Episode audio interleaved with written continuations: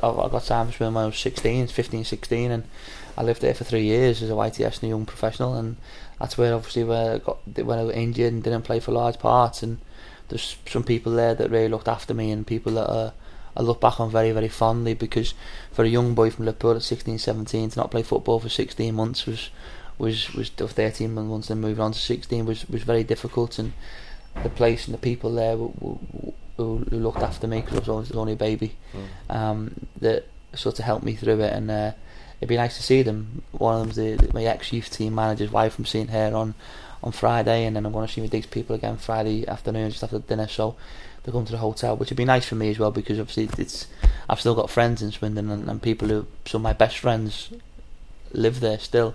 So it'd be nice to go back. It's always a nice place for me.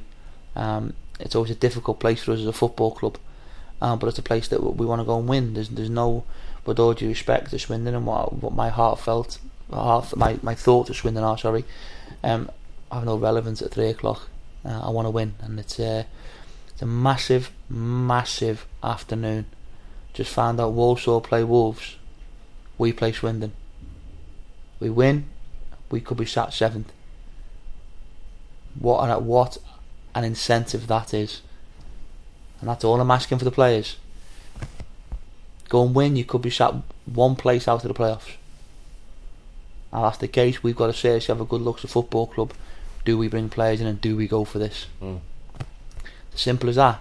Put yourself in the shot window, chaps. Put yourself back in the frame.